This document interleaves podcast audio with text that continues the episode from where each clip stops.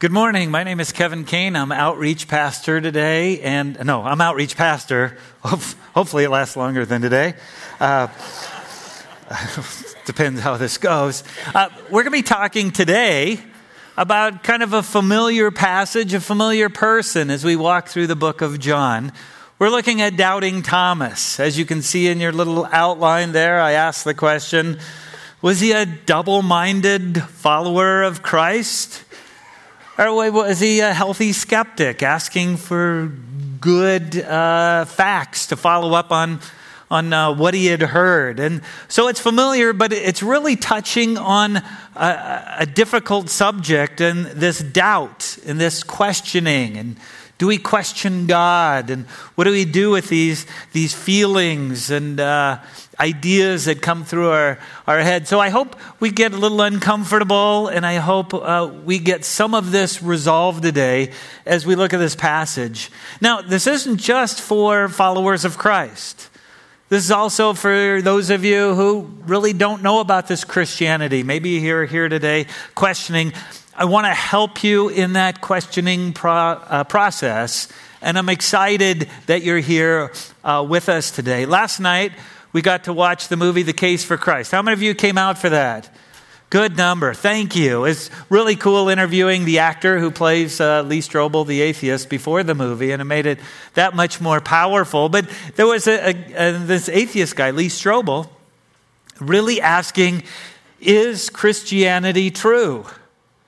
And that's not a bad question, right? But but sometimes he's treated differently by others, and Christians might scoff at him and say, just believe and take it on faith.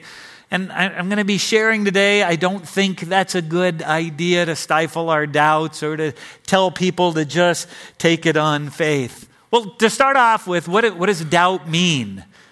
And doubt really is to call into question something or to, to lack confidence in something that is posited or something that's happening in our lives, it's often a question aroused by fear. You know, what is going on? Sometimes some fear and confusion. Um, now, skepticism is a little tougher uh, to get a good definition, and uh, sometimes we use doubt and skeptic in the same sentence, but skeptic, probably the best definition I got is one I, I liked actually, was skepticism is doubt with an attitude. Does that make sense? You ever talk to a skeptic? Yeah, well, I don't believe that. And really, what it, it boils down to in the definition skeptic was somebody who doubts everything. Every time you bring somebody up and say, How do you know that? I can't believe that. Words are just a construct made for the powerful. You know, well, so a skeptic is a little bit unhealthy. So the question is Is Thomas a double minded follower of Christ, or is he a uh, a healthy skeptic. Maybe he's got a few of these big questions. You know, part of this is do we ridicule Thomas or do we empathize with him? Is he a, a good guy or bad guy, to put it in the old Western terms? Well, when I was growing up, there was kind of, well, if you love God and you go to church, why would you ever doubt? And I had several teachers raise this verse here, and it's Kevin, it talks in James 1 about doubters. And it says, Don't doubt. It says, He, a doubter, in James 1 7 talks about doubt, and uh, verse 8 says, He is a double minded man, unstable in all his ways. Well, I don't want to be one of those. So I was always kind of afraid to, to share my doubt because I, I want to be known as a follower of Christ. Well, you go a little deeper there, and this double mind, this doubter was being double-minded, somebody who wouldn't really make a decision about something, follow Christ or not. Uh, you know, plant yourself, and actually, this is really talking. This double-minded is being a hypocrite, putting a false face on and acting one way in one situation and another way in a different situation. None of us like hypocrites. So the Bible in the James passage is saying, don't be a hypocrite. But there is a way to bring about this healthy doubting. Now, I, I want you to know that I'm, I'm with you in this. You know, I've, I've had some doubts. I'm going to share some of that with you. And the more I talk to people, I talk to people who have doubts.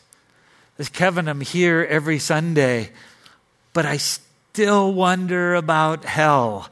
I still wonder about this or that. And, and you know, as we go through this, what I hear is that, that doubts can be scary. Wait a second, don't, don't judge me. Just let me ask these doubts, but people are scared to even voice them. Doubts can be scary, they can be confusing, they can be overwhelming. Where do I go? I have so many questions about this Christian faith or whatever the topic is. And doubts can make us feel hypocritical. You know, I'm going to talk today, and you're going to leave here, and you're probably still going to feel uncomfortable with some of your doubts. But I hope I encourage you to learn to express them and to pursue them by sharing and going through this somewhat familiar passage. Now, I've said I think some of you probably have doubts. I sat and met with the Olive Branch staff, followers of Christ, solid, mature in their faith. And I said, Do any of you have doubts? And here's what I heard one person said, I sometimes doubt the truth of the New Testament. Somebody else says, Well, I don't know how to express my doubts because I was taught to suppress them. Somebody else said, Well, is one of my doubts is, is God good? I've seen so much suffering firsthand. Another one said, You know, when times get tough, I find myself doubting the existence of God and His forgiveness. Another one says, I doubt my position as somebody who is adopted and, and part of this family. I feel unworthy.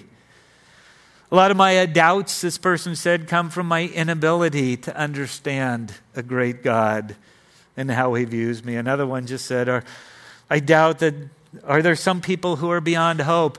These were shared uh, with an achiness, with an uncomfortable uh, spirit in us talking because we felt dirty and sharing these things. We felt less Christian.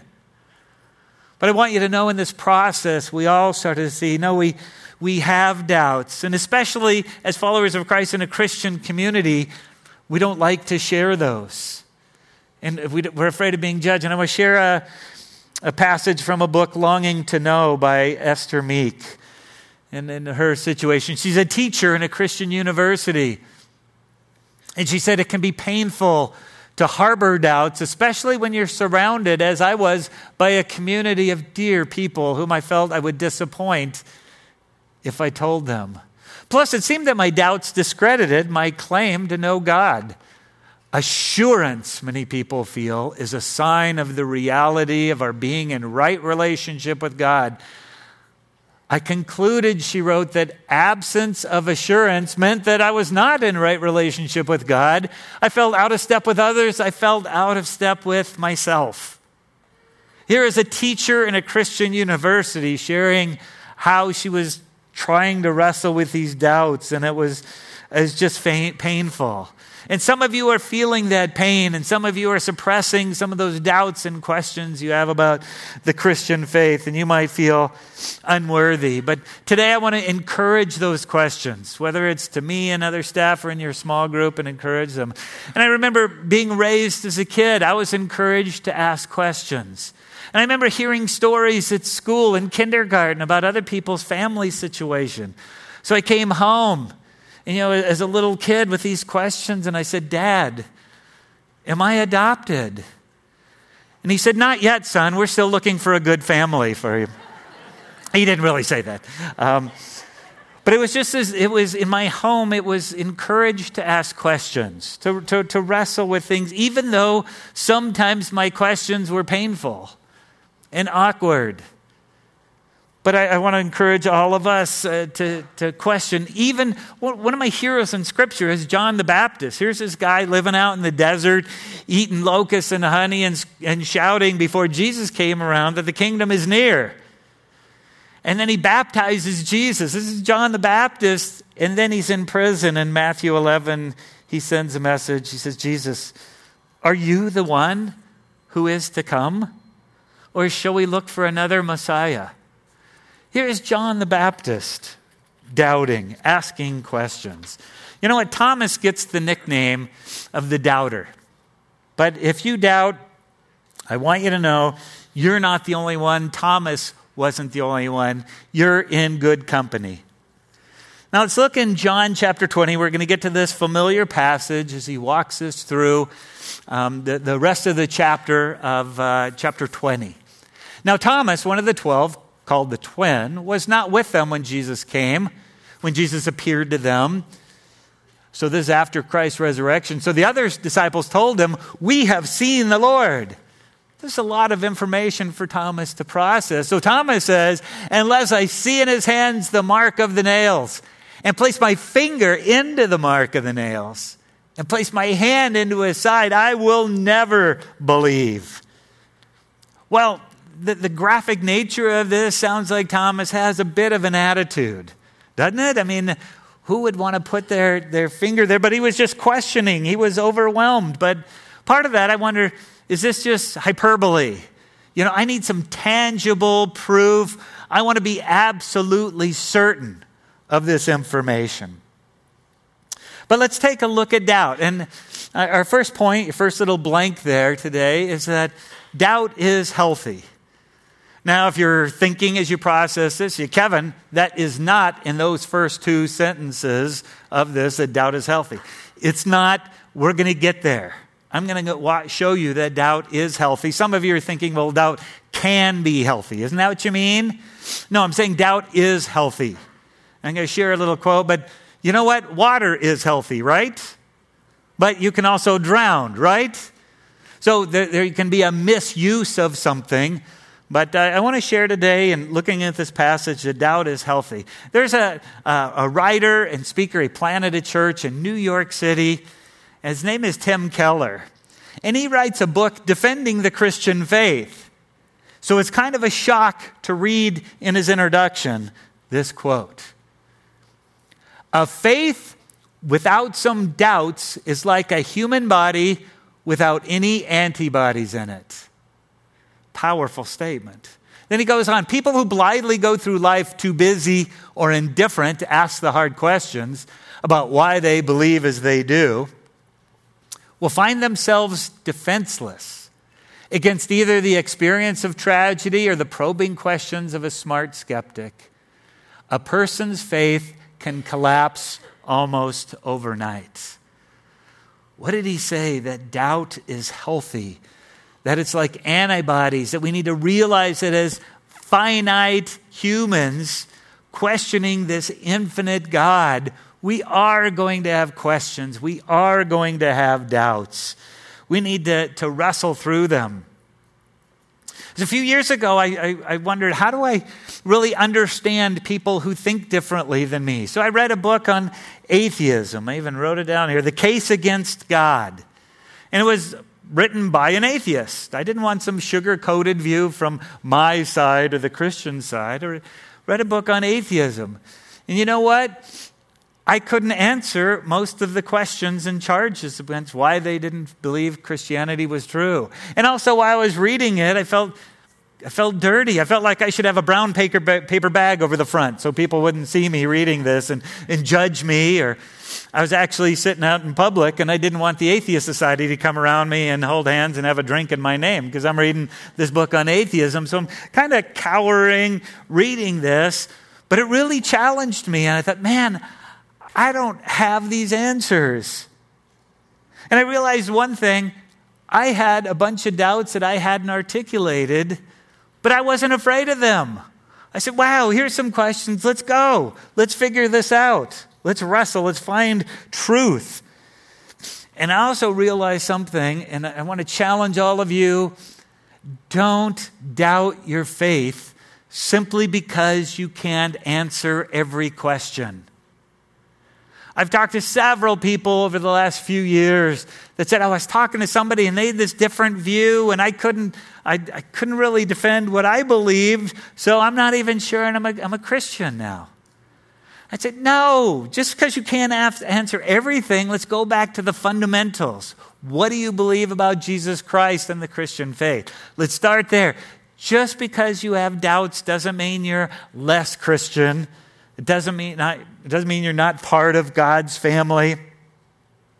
What is dangerous, what is unhealthy, is telling somebody, stop asking, asking questions and just believe. The Latin word is fideism, which means you can only just know by belief. So just shut off your brain and believe. That is not healthy for somebody who is really wrestling deeply. Now, as we wrestle, we may come to an end point on something where we realize I just may not ever know. So I might have faith on based on what I do know. But we don't start off telling our kids, they ask a question, you say, God said it, I believe it, that settled it, so shut up. Right? Don't you want to do that? Your kid comes home from school and said, you know, none of my friends believe in God, so I don't either. Well, we want to jump in and say, ah, and, and fix it. You know, my kid's broken. Oh no, I hope the neighbors didn't hear. Rather than sit down and talk and dialogue and say, how, do I help you discover this? But don't tell them just to shut your doubts down and just believe, which actually happened. That happens more, I'm sure. But I was teaching a class on uh, uh, apologetics, how you defend your faith, and I Skyped in a former Bible college student of mine who was now a very strong atheist. Not a great track record. I hope my sermon doesn't turn anybody the wrong way this morning. But as I talked to her and I interviewed her in the class, very articulate, some very good points on why she's an atheist. And I wanted the class to hear that. And I said, Well, well how'd you get to where you are? She said, Well, it really wasn't too hard. I grew up in a Christian home. And I started asking questions about the faith. And my parents wouldn't answer them. They said, Shut up, just believe. So I said later on, I'd ask another question, and they say, Don't ask that question, that's wrong, that's a sin. Get your mind on Jesus, he's the answer. So she said, I finally realized, Kevin, that my parents didn't have the answers. They just believed in a fairy tale. They said, My life growing up was like being in a carnival game, the whack a mole. And she said, I felt like I was the mole. I would pop up with a question and I'd get slammed down. And I'd pop up here and I'd get slammed down. And she said, Sooner or later, I just stopped asking questions. That's how I got to be an atheist, because I can articulate what I believe to those of you who don't have answers to the questions I want to ask. I hope that doesn't happen to us. I hope we see doubt as something healthy. And how do we encourage that? And how do we help people in that? And I'm going to give you some pointers on how to do that as we walk through this passage. Verse 26 Eight days later, his disciples were inside again, and Thomas was with them. Although the doors were locked, Jesus came and stood among them and said, Peace be with you. Then he said to Thomas, Put your finger here and see my hands. Put out your hand and place it in my side. Do not disbelieve, but believe. What a challenge. He says, Stop wavering. But you know what? Thomas wasn't the only one who wavered. I shared about John the Baptist. We had Peter walking on the water and what was it, Matthew 14. He, Peter says, Jesus, if that's you, let me know and I'll step on out. And Jesus said, Come on out. And Peter was walking on the water because he had faith in a great, big, awesome God. And what happened? He took his eyes off Jesus. He got overwhelmed by the wind and the waves, and he started sinking. And Jesus reached out and grabbed him and said, Why did you doubt? Why did you waver?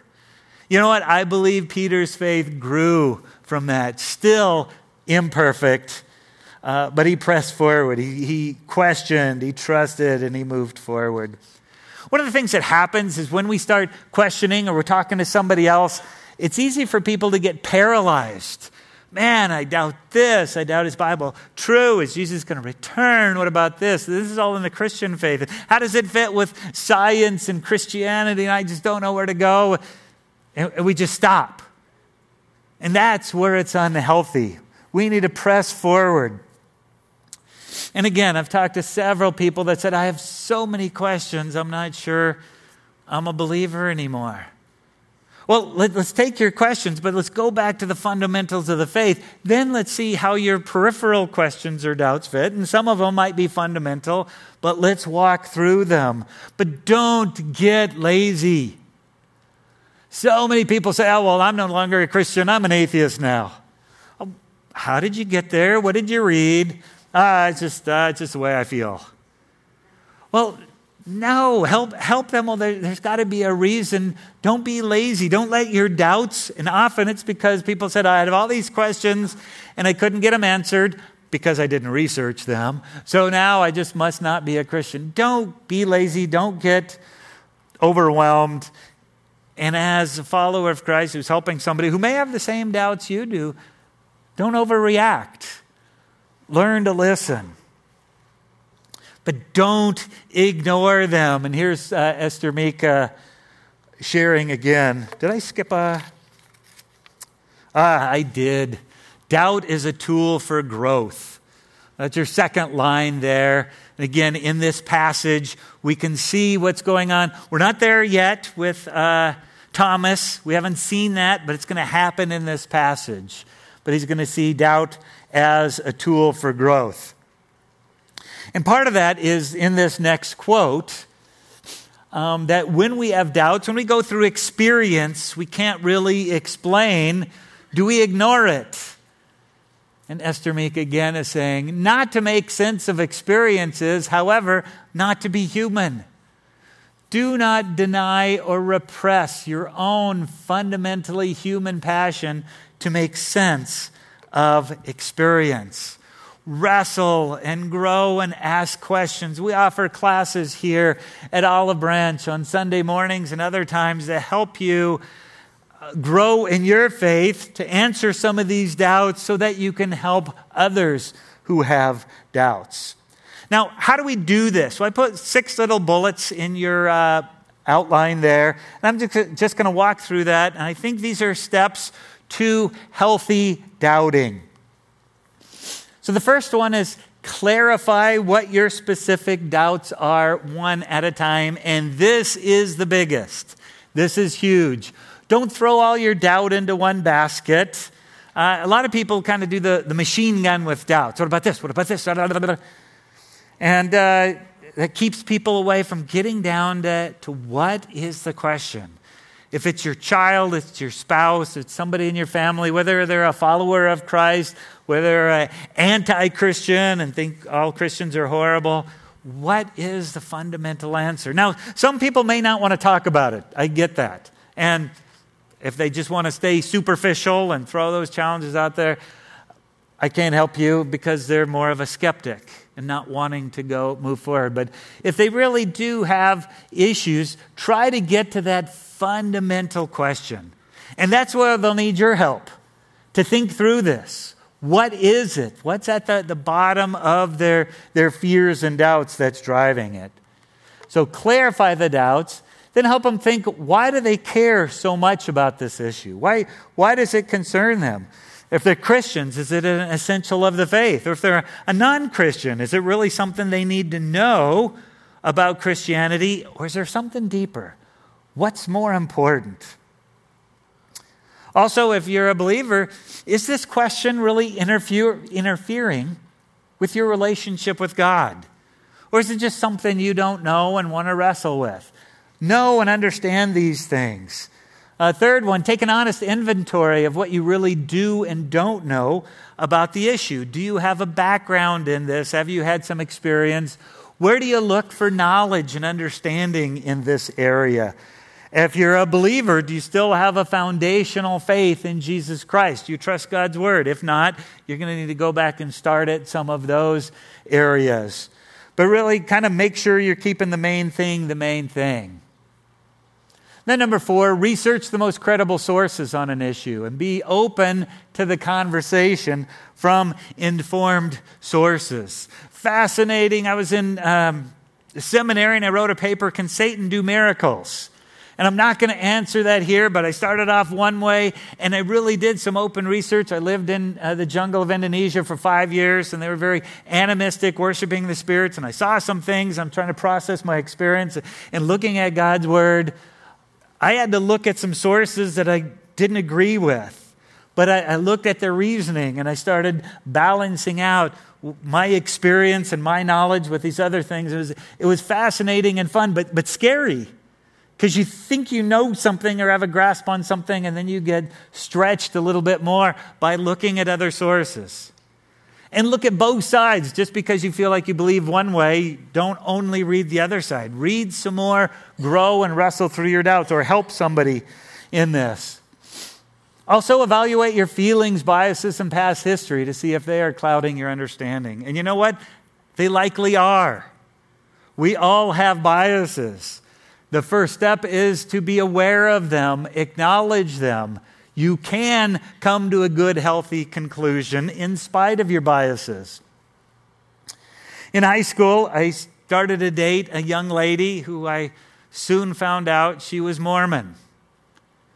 Now, I lived kind of a, a, lonely high school life, so when you're a senior and some girl, pretty girl, starts paying attention to you, that, that's a big thing. So I started dating her and I found out Oh, she's a Mormon, very active in her church. Well, I knew that Mormonism started because they felt like all of us evangelical churches were anathema.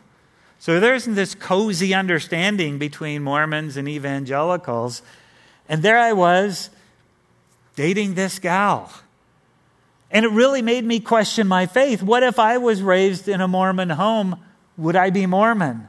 What if I was raised in a Hindu home? Would I be Hindu? I was raised in a Christian, home and kind of followed the religion of my parents, and it made sense, but I, I've been affected. I am biased.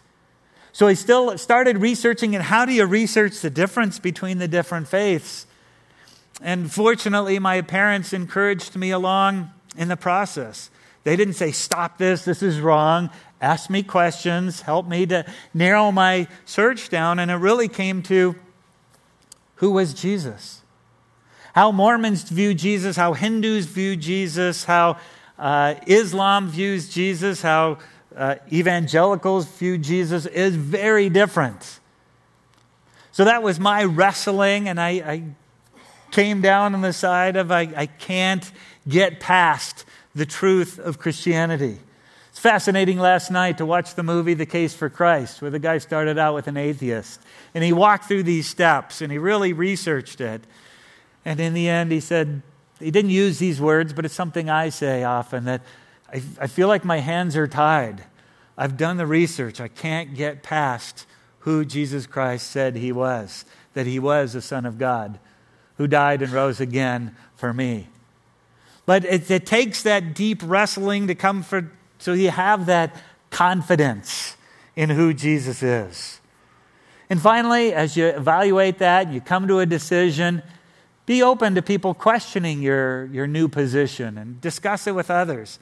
Lay it out there and, and, and grow from that. And you know, as you come to a conclusion on something, whether it's Satan numericals or uh, some peripheral uh, thing about our faith, continue to learn, continue to grow. And in that, I think God will use it as a doubt, as a tool for our growth. Next part of the passage, Thomas answered him after seeing the risen Christ. He gave one of the great declarations here My Lord and my God. Jesus said to him, Have you believed because you have seen me? Blessed are those who have not seen and yet believed. What's fascinating here is Thomas took this information. He didn't just say, You are God. He just says, My Lord and my God.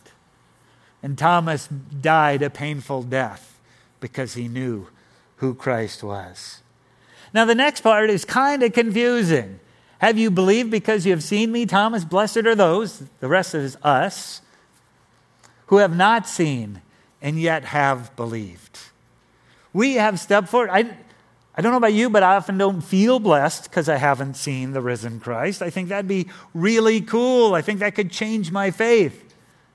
But you know, he's saying for you all to know and to trust who God is, not based on fideism, not just saying, oh, I, somebody said it, so God said it, I believe it, that settles it, or I turn my brain off and I just believe. No, because we wrestle and we look at the evidence. We step out and say, there is a great and awesome God who cares for me, and I can't see that awesome God. There was a human who lived on the earth, and there is so much evidence that I don't have to see him. We don't have to have seen George Washington to believe George Washington lived.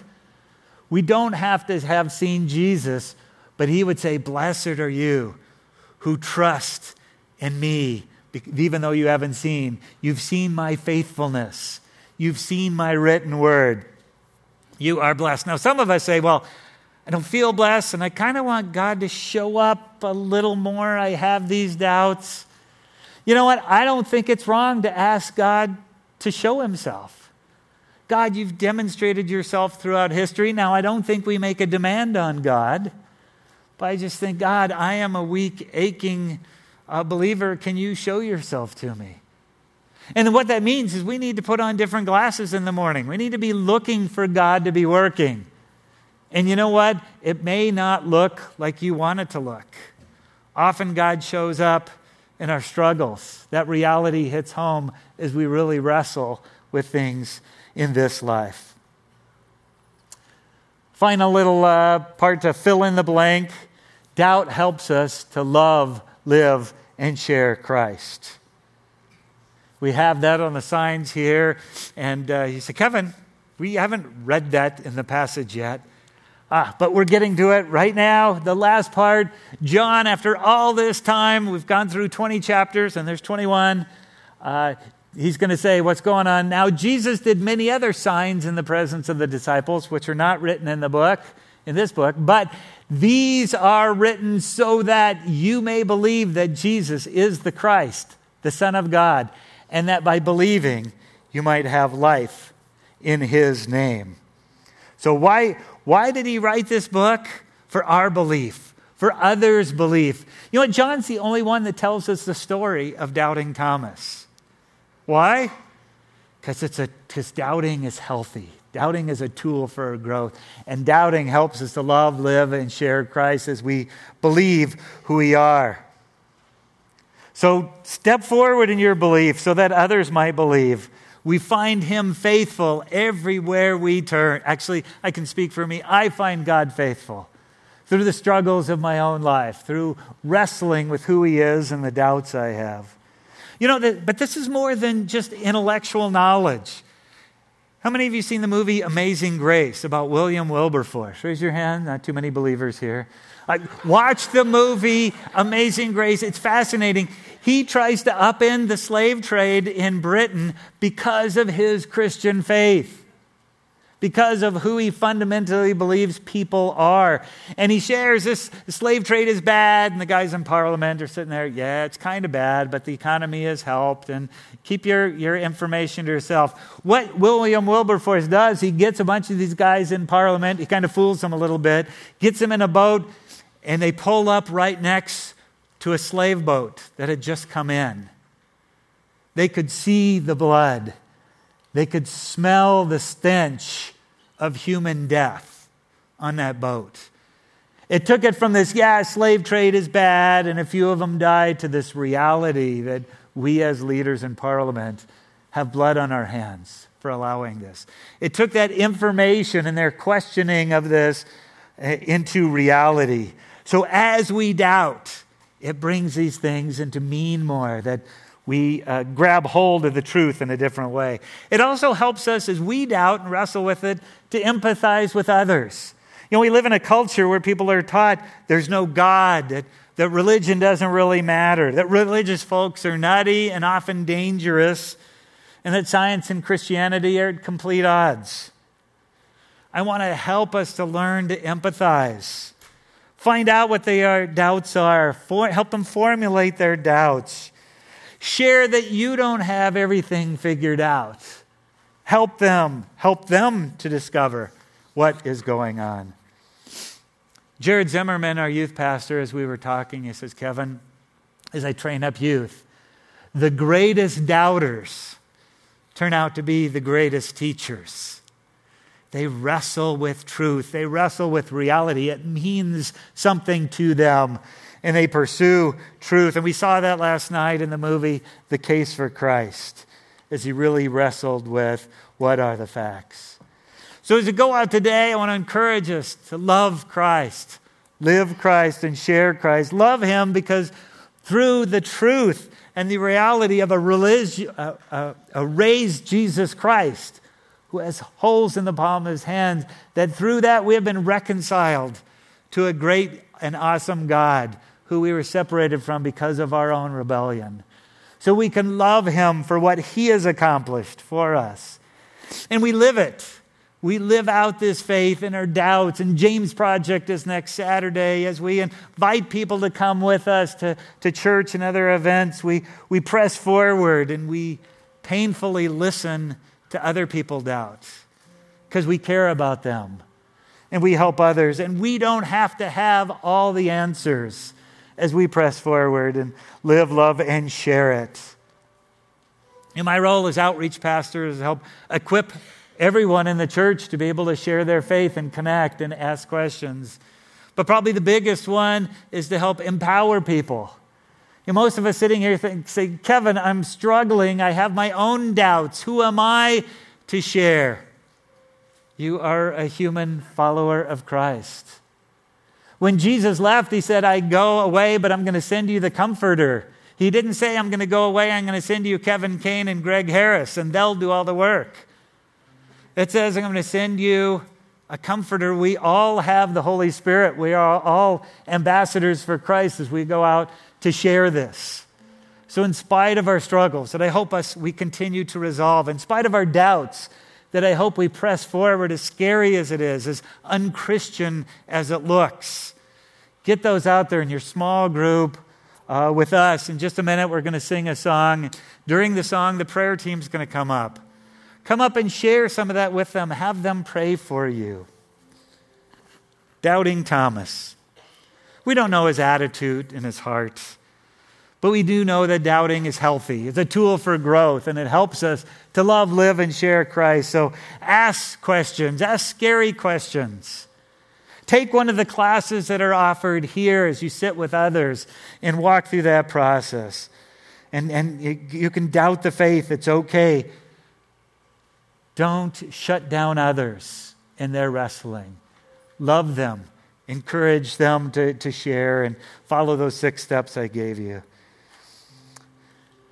But live, uh, love, live, and share Christ as we go out here, ambassadors, and press forward in your doubting. As we see who Thomas was, don't really know his heart, but if you're a true follower of Christ, press forward. If you're not a follower of Christ, we're going to have people up here and just share. You have some of these doubts. Maybe they can help you narrow them down or point to somebody that can. But don't let that sit there as if it doesn't matter. This all matters deeply. Let's pray. Father, thank you. Thank you for being a great and awesome God who continually shows yourself faithful. God, as we wrestle, as we doubt, as finite people, we will never completely understand you, an infinite God, but we can understand you in a greater way than we have in the past. God, we have doubts that uh, we're unworthy to be even called your children, and yet we still have doubts about you and your character. God, as we honestly pursue these, help us in our doubts. And may our doubts not hold us back from loving and living and sharing you to a broken and hurting world. In Jesus' precious name, amen.